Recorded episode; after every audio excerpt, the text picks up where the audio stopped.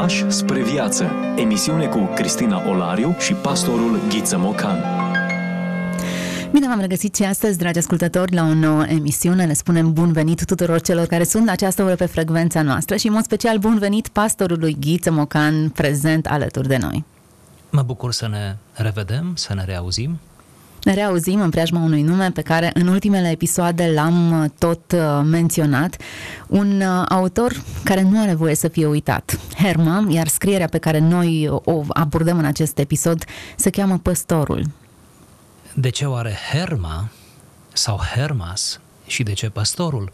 Pentru că Hermas se pare că a fost uh, unul dintre ucenicii apostolilor, probabil a apostolului Pavel, asta în măsura în care admitem că scrierea acestei uh, uh, frumoase aceste frumoase cărți a avut loc în, în jurul anului 70, după prigoana lui Nero, sau probabil un ucenic al ucenicilor apostolilor, dacă admitem că această scriere a fost uh, efectuată undeva în jurul anului 100 sau poate chiar anul 150. Oricum, undeva aici, între anul 70 și 150, trebuie să încadrăm scrierea acestei uh, frumoase acestei frumoase apocalipse, pentru că de fapt uh, tratatul este într-un gen apocaliptic, conține 5 viziuni, 12 porunci și 10 parabole, iar păstorul Uh, nu este aici o metaforă, ci pur și simplu se referă la conținutul acestei scrieri. În acele viziuni, păstorul, așa cum se recomandă Dumnezeu care îi se arată lui Herma, păstorul îi dă aceste 12 porunci de unde noi tot luăm câte un fragment și ne minunăm de câtă adâncime și câtă prospețime au aceste mesaje. Afectează într-un anumit sens uh, faptul că nu se știe exact data scrierii, ci doar cu aproximație? Afectează cumva credibilitatea acestui manuscris? Nu, nu afectează deloc. Manuscrisul este valid din punct de vedere filologic, din punct de vedere istoric. Nu există dubii asupra manuscrisului, asupra scrierii efective, doar că nu se poate indica cu precizie uh, data uh, scrierii. Vedeți, pe vremea aceea nu se făcea vorbire despre copyright și detalii de felul acesta de o asemenea exactitate cum se întâmplă astăzi. Dar această scriere nu este singura în această situație, pentru că sunt și alte scrieri, inclusiv dintre scrierile canonice, unde data rămâne incertă, ceea ce nu înseamnă că mesajul acelei epistole sau paternitatea ei uh, poate fi pusă la îndoială. Frânturi de înțelepciune. Vorbim despre autori care nu au voie să fie uitați. Discuție cu pastorul Ghiță Mocan. Să ne apropiem de acest text pe care noi ne-am propus să-l abordăm astăzi.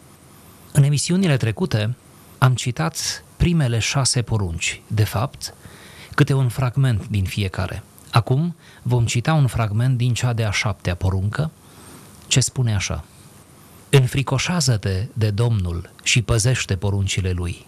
Astfel, păzind poruncile lui Dumnezeu, vei fi puternic în orice activitate și activitatea ta va fi fără seamăn. Fiindcă, având frică de Domnul, le vei face bine pe toate. Aceasta este frica cu care trebuie să-ți fie frică și vei fi mântuit. Iar de diavol să nu-ți fie frică, căci având frică de Domnul, îl vei stăpâni pe diavol, pentru că nu există putere în el. Deoarece nu există frică de cel ce nu are putere, ci frica este de cel în care se află puterea cea slăvită. Așadar, înfricoșează-te de Domnul și vei fi viu lui și cei care se vor înfricoșa de el și vor asculta de poruncile lui vor fi vii lui Dumnezeu. Iată din nou această terminologie cu care am început seria discuțiilor noastre, frica de Domnul. Și ar trebui să o explicăm puțin, pentru că omul contemporan nu mai are această dimensiune, deși are multe frici pe care le numește fobii sau anxietăți sau uh, atacuri de panică. E bine, indiferent titlul pe care îl dă fricii, frica de Domnul este ceva foarte diferit și cred că ar avea nevoie de o scurtă, să poate chiar de o profundă dezlegare și explicare. Probabil premiza de la care ar trebui să pornim este o premiză precreștină. În lumea antică, chiar înainte de creștinism, deci în spațiul religiilor politeiste, omul avea o reverență înnăscută față de divinitate. Prin urmare, chiar înainte de creștinism, nu era de conceput ca vreo ființă umană, oricine ar fi ea, să se semețească, să se mândrească luciferic înaintea zeilor, să se dea mare în raport cu zeii pe care îi adoră. Deci relația dintre om și divin era marcată în exclusivitate de această reverență. Acum, asta nu înseamnă că înainte de creștinism, toți care aveau reverență față de zei erau și oameni morali, ba din potrivă. Exista o decădere profundă a lumii înainte de apariția creștinismului, a întrupării Mântuitorului în primul rând. Exista o aplecare spre plăcere, spre ceea ce numim noi astăzi hedonism, de la cuvântul grecesc hedon, care înseamnă plăcere. Oamenii chiar se închinau plăcerii și nu aveau uh, aproape nicio remușcare în privința aceasta. Trăiau într-o destrăbălare, în orgii de tot felul, în consum de alcool și așa mai departe. Bine, lucrurile nu s-au prea schimbat, am putea Ai, mă întrebam de ce menționați timpul trecut la aceste lucruri, da, acum, în timp, în timp ce relatam toate acestea, mă gândesc că chiar în țări creștine se întâmplă lucrul acesta, ceea ce face nu mai vinovată societatea în care trăim noi astăzi. Oricum, chiar în condiții de imoralitate, asta doream să subliniez, reverența față de zeu, față de divinitate, era prezentă. Atunci, n-a trebuit să ne mirăm că Domnul Isus Hristos însuși, iar apoi apostolii și scriitorii ulteriori apostolilor, cum și Herma, n-ar trebui să ne mirăm că revin mereu la acest concept de frică de Dumnezeu. Vrând să spună, deși mișcarea creștină este nouă, deși abia acum se face cunoscută în lume, suntem totuși în secolul I sau maxim în secolul II, cu toate acestea, creștinismul nu abdică de la acea atitudine corectă față de divinitate, ba din potrivă îi acordă un sens suplimentar sau îi acordă sensul ultim. Frica de Domnul din creștinism, când te uiți în asemenea texte, este mai mult decât frica de zeu și este chiar mai mult decât frica de Domnul în variantă vechi testamentală. Frica de Domnul din Noul Testament și din gândirea creștină este o frică diferită până și de Vechiul Testament. Nu este o frică terifiantă. Nu este frica de Dumnezeul pe care nu-l înțelegi, de Dumnezeul pe care nu l-a văzut nimeni, cum era perioada vechi testamentală, ci este frica de Dumnezeu în condițiile în care deja s-a arătat Dumnezeu în Hristos. Deja știm cât de bun este Dumnezeu, pentru că am văzut asta în Hristos. Deja știm de ce este capabil Dumnezeu, pentru că am văzut asta în jertfa lui Hristos. Deja știm cât de puternic este Dumnezeu, pentru că a învins prin Hristos moartea. Deci, este frica de Domnul în cunoștință de cauză, știind cum este, ce face, cum arată Dumnezeu. Eu cred că imaginea e completă asociindu-l pe Dumnezeul iudaic, cel care într-adevăr coboară pe muntele Horeb într-o mare de, de fum și de neînțeles, așa cum spuneați puțin mai devreme, Dumnezeu de care te tem pentru că nu știi de unde să-l apuci și care se descrie printr-o lege extrem de restrictivă, Până la urmă, acesta era scenariul în care putem să lecturăm bunătatea lui, harul lui. Altfel, cred că ne-am luat ușor. Ce fel de Dumnezeu e acesta care moare El în locul tău, care te primește fără să dai absolut nimica, care îți permite fiul risipitor să te întorci după ce ai nesocotit autoritatea părintească în felul în care ai făcut-o, cum poți să ai respect față de astfel de persoane dacă nu s-ar fi tradus inițial printr-o experiență ca a iudaismului, așa cum o lecturăm noi? Până la urmă, frica de Domnul trebuie interpretată în tot contextul acesta. Acest Dumnezeu de care nu te poți apropia oricum, decât în termenii lui, te invită să te așezi la masă cu el. Așa este. Ca să nu cădem într-o extremă nefericită, ba chiar într-o erezie care s-a manifestat în primele secole, anume teoria celor doi Dumnezei, că ar fi un Dumnezeu al Vechiului Testament și unul al Noului Testament, trebuie să adăugăm că este același Dumnezeu, trebuie să precizăm asta. Chiar dacă am spus cele de dinainte, Totuși, Dumnezeul Vechiului Testament e același și Noul Testament și invers. doar că modul în care se revelează Dumnezeu în cele două testamente are în sine o anumită progresie. Asta nu înseamnă că există progresie în Dumnezeu, în ființa Lui, ființa Lui fiind de plină, fiind desăvârșită, ci progresia se referă la modul în care El se revelează omului. Prin urmare, să nu ne facem că nu vedem o diferență între Geneza și Apocalipsa, ca să luăm cele două extreme ale canonului Scripturii. Să nu ne facem că nu observăm în Geneza un Dumnezeu distant. Când spun distant, spun cel care rostește, care suflă peste om, care glăsuiește omului și omul se cutremură, se ascunde. Și când ne uităm la Antipod, în Apocalipsa, în ultima carte canonică, și îl vedem pe Dumnezeul cel care vorbește cu bisericile, care transmite mesaje atât de particulare bisericilor din secolul I, Dumnezeul care tronează, Dumnezeul care face un cer nou și un pământ nou, care coboară în, în, pe acest pământ nou, care înnoiește toate lucrurile, care duce totul spre o nouă creație. Deci există o progresie în ceea ce privește felul în care Dumnezeu uh, s-a revelat omului. Această progresie, dacă tot rămânem la acest cuvânt, deși poate nu e cel mai fericit, dar dacă rămânem în, acest, în această sferă, această progresie se vede și în evoluția spirituală a fiecăruia dintre noi. Să admitem că îl înțelegem pe Dumnezeu mai bine decât s-a întâmplat în anii trecuți. Mă refer în experiența noastră a fiecăruia. Adică imaginea lui Dumnezeu devine tot mai clară, mai luminoasă, mai evidentă, pe măsură ce înaintăm în cunoașterea Lui. De aceea, pentru un creștin autentic, trecerea anilor Faptul că ne îndreptăm spre bătrânețe, spre senectute, nu este deloc o pierdere, ci este o adâncire a unei relații. E bine să ne oprim din când în când, să descoperim sensuri noi, lecturi adânci și să ne lăsăm inspirați. Herma este autorul textului pe care îl discutăm, păstorul este numărul, numele acestei scrieri. Iată, ne lăsăm inspirați de aceste rânduri care vin undeva la începutul secolului II, finalul secolului I, ne, încă nu știm exact data, dar e clar că undeva din acea zonă ne aparține acest text. Am uh, parcurs cea de-a șaptea poruncă, ar fi bine să ne îndreptăm spre următoarea, porunca 8. Înfrânează-te de la rău și nu-l face, dar de la bine nu te înfrâna, ci fă Pentru că dacă te vei înfrâna și nu vei face binele, vei lucra mare păcat. Iar dacă te vei înfrâna și nu vei face răul, vei lucra mare dreptate. Înfrânează-te, deci, de la toată răutatea făcând binele. Ascultă și lucrările dintre cele mai bune pe care trebuie să le lucrezi și de la care trebuie să nu te înfrânezi.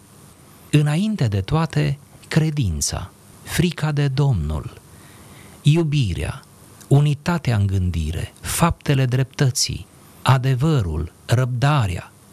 Nu este nimic mai bun decât acestea în viața oamenilor. Dacă le va păzi cineva și nu se va înfrâna de la ele, va fi fericit în viața lui. Ascultă mai departe lucrurile care le urmează pe acestea.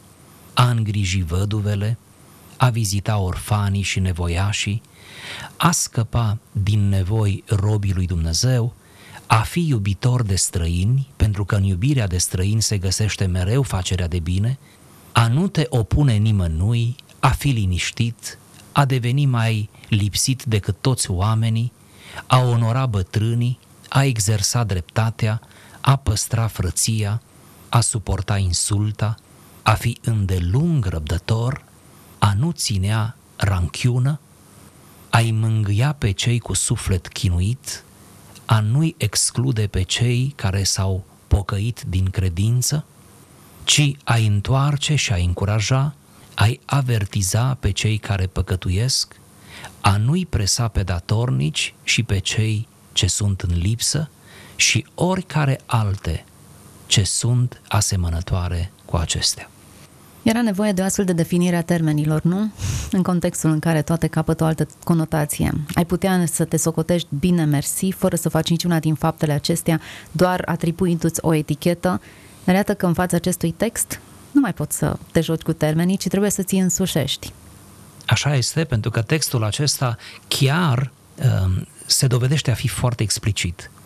Astfel încât dacă cumva nu ți este clar ce înseamnă iubirea, frica de Domnul, faptele, dreptății, adevărul, răbdarea, toate aceste concepte mari, atunci vei înțelege cum se aplică ele, îngrijind văduvele, adică intervenind în sfera aceasta socială, având grijă să aperi dreptatea, să fii de partea dreptății, sau, ca să sintetizăm, puterea de a nu te opune în mod hărțuitor, în mod uh, pripit în anumite situații, uh, îndelunga răbdare, onoarea pentru cei mai în vârstă, puterea de a nu ține ranchiună, de a nu avea resentimente și mai ales, mai ales cum apare în finalul paragrafului, uh, să-i ai în vedere pe cei chinuiți, pe cei apăsați, pe cei marginalizați, să ai inimă pentru ei. E un caracter, e descrierea unui comportament, sunt anumite trăsături, empatia, e vorba de mult mai mult, pentru că portretul acesta cuprinde fapte, atitudini, stil de viață, surprinde fațete multiple. Prin asemenea scrieri, încă din primele secole, creștinii au dorit să dovedească lumii că ei propun nu doar un adevăr dogmatic, un adevăr corect despre singurul Dumnezeu adevărat, ci propun mai mult decât atât. Propun un profil, un profil uman, pentru că în marginea acestei discuții și a unor asemenea paragrafe putem să afirmăm din nou că a fi creștin înseamnă a fi om cu adevărat. Când te întâlnești cu Dumnezeu, în sfârșit te regăsești pe tine. Și asta nu e o vorbă în vânt. Te regăsești pe tine în sensul cel mai adânc și mai precis cu putință. Adică creștinismul tău trebuie să te înnobileze, să te facă sensibil, să te facă milos, să te facă drept, să te facă uh, perseverent, să te facă plin de compasiune, să fii o prezență binefăcătoare în lume. Primii creștini, primele generații și la fel ar trebui și noi, nu? Pentru că privim spre începuturi, dar chiar primele generații de creștini au crezut că vor schimba lumea. Și credeți-mă, au schimbat-o. Radical. Lumea de atunci a fost realmente răscolită de creștini.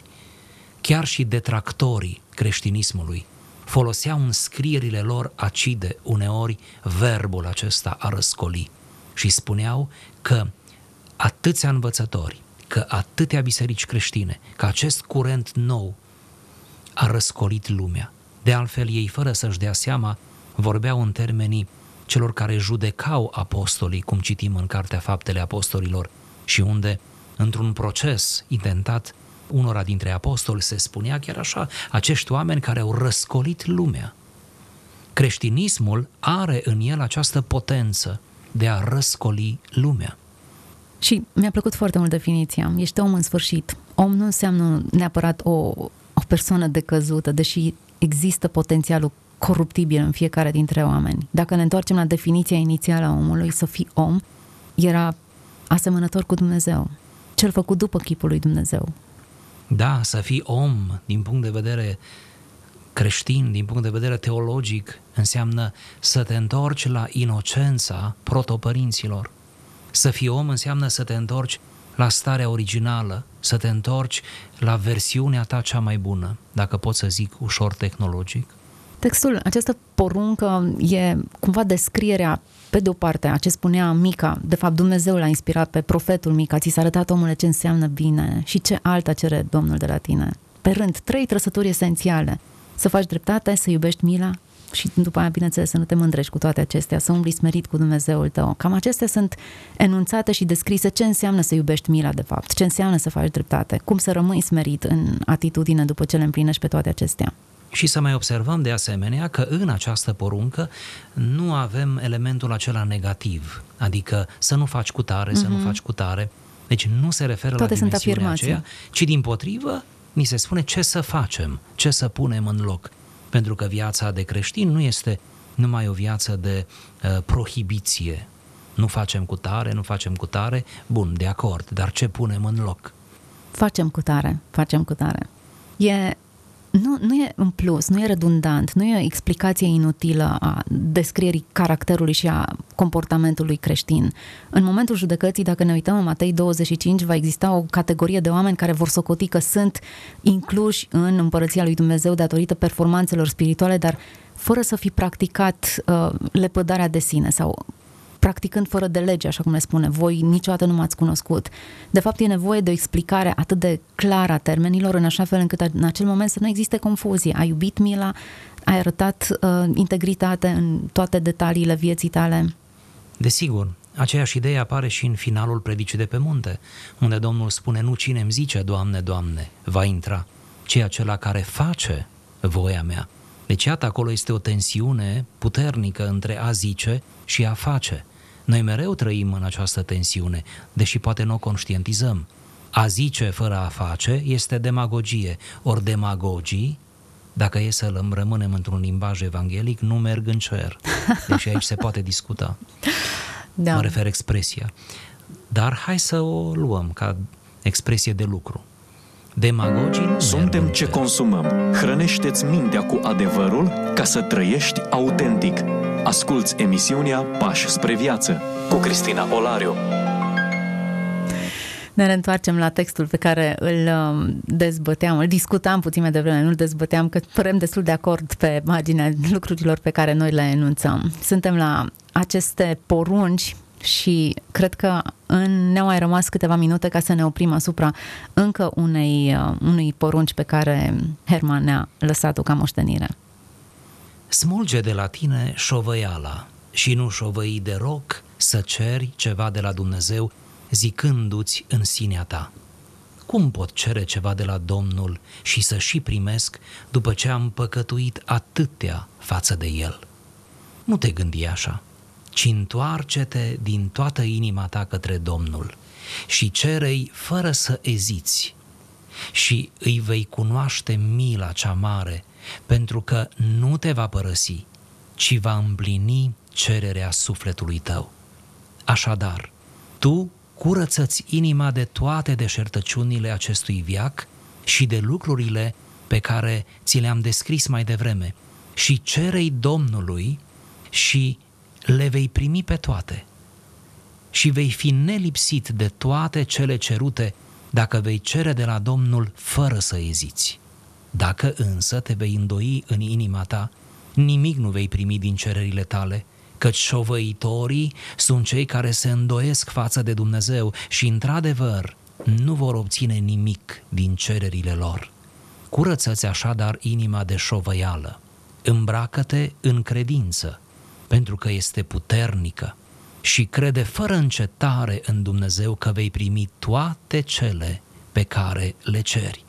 Și dacă, vreodată, cerând ceva de la Domnul, vei primi mai târziu, nu șovăi pentru că nu ai primit pe dată cererea din sufletul tău, fără îndoială că din cauza unei încercări sau a unei greșeli pe care o ignori, primești mai târziu ceea ce ceri.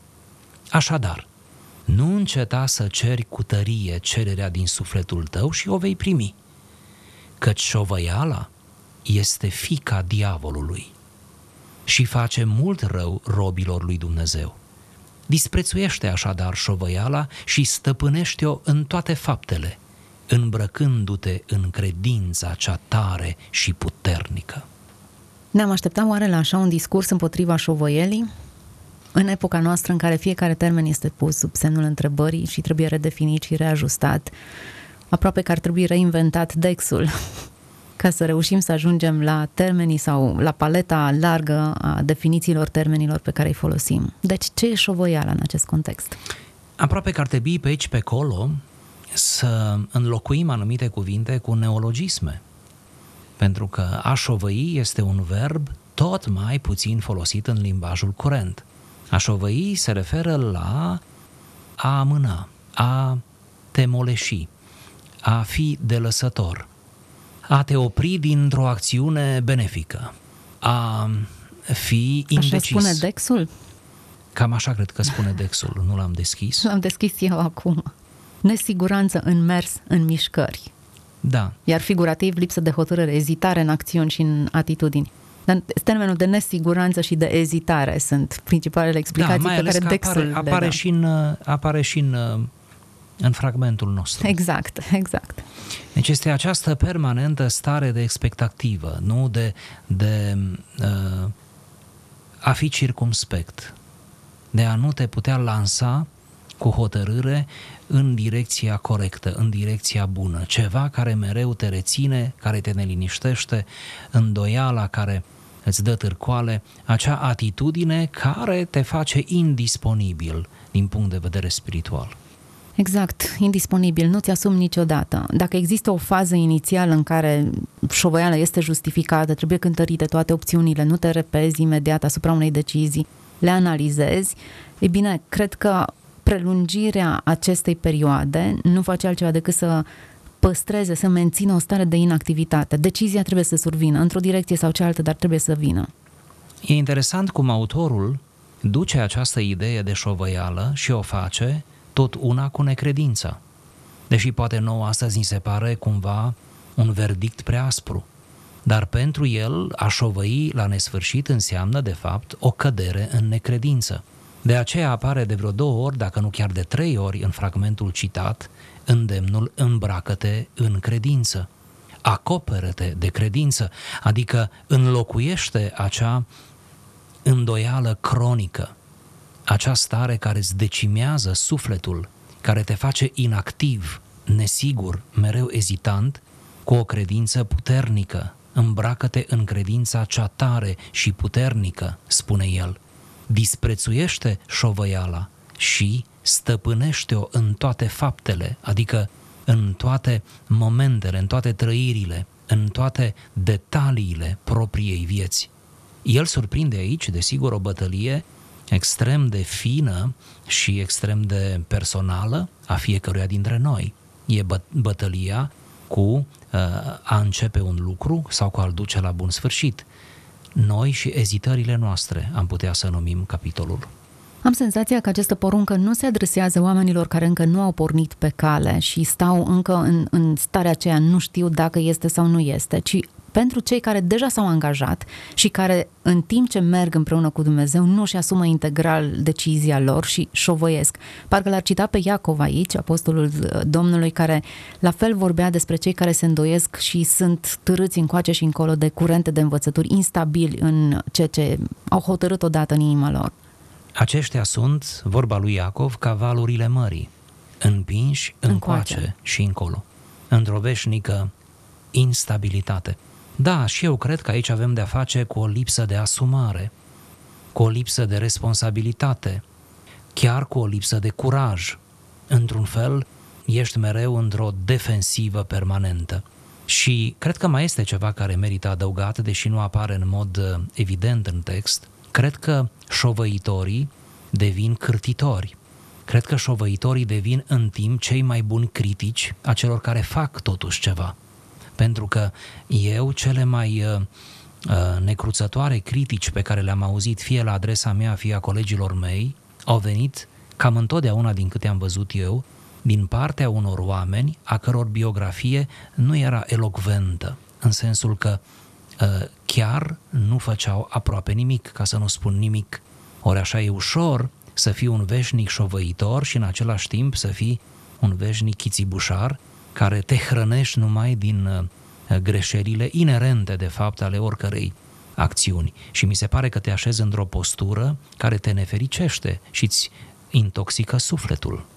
Din această postură trebuie să ne oprim astăzi. Am ajuns la finalul uh, emisiunii noastre, dar mai sunt încă paragrafe pe care am vrea să le discutăm din acest uh, scriitor. Herma este cel care ne-a lăsat acest text. Păstorul este numele scrierii care datează din anii 70-150 după Hristos. Ne vom uh, reîntoarce la acest text Vă dau întâlnire data viitoare. Mulțumesc că ați rămas alături de noi și sper să vă ținem atenția trează și în următorul episod. Toate cele bune! Ați ascultat emisiunea Pași spre viață cu Cristina Olariu și pastorul Ghiță Mocan.